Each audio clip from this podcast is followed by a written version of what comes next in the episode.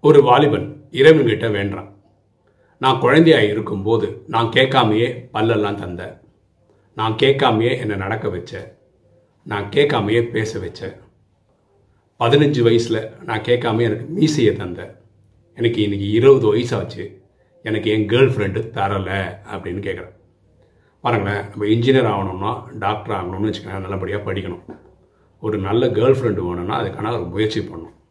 வாழ்க்கையில் தெரிஞ்சிக்க வேண்டியது எது இயற்கையாக கிடைக்கும் எதுக்கு படிக்கணும் எதுக்கு முயற்சி பண்ணணும் அப்படின்றது நம்ம தெரிஞ்சிருக்கணும். எண்ணம் போல் வாழ்வு.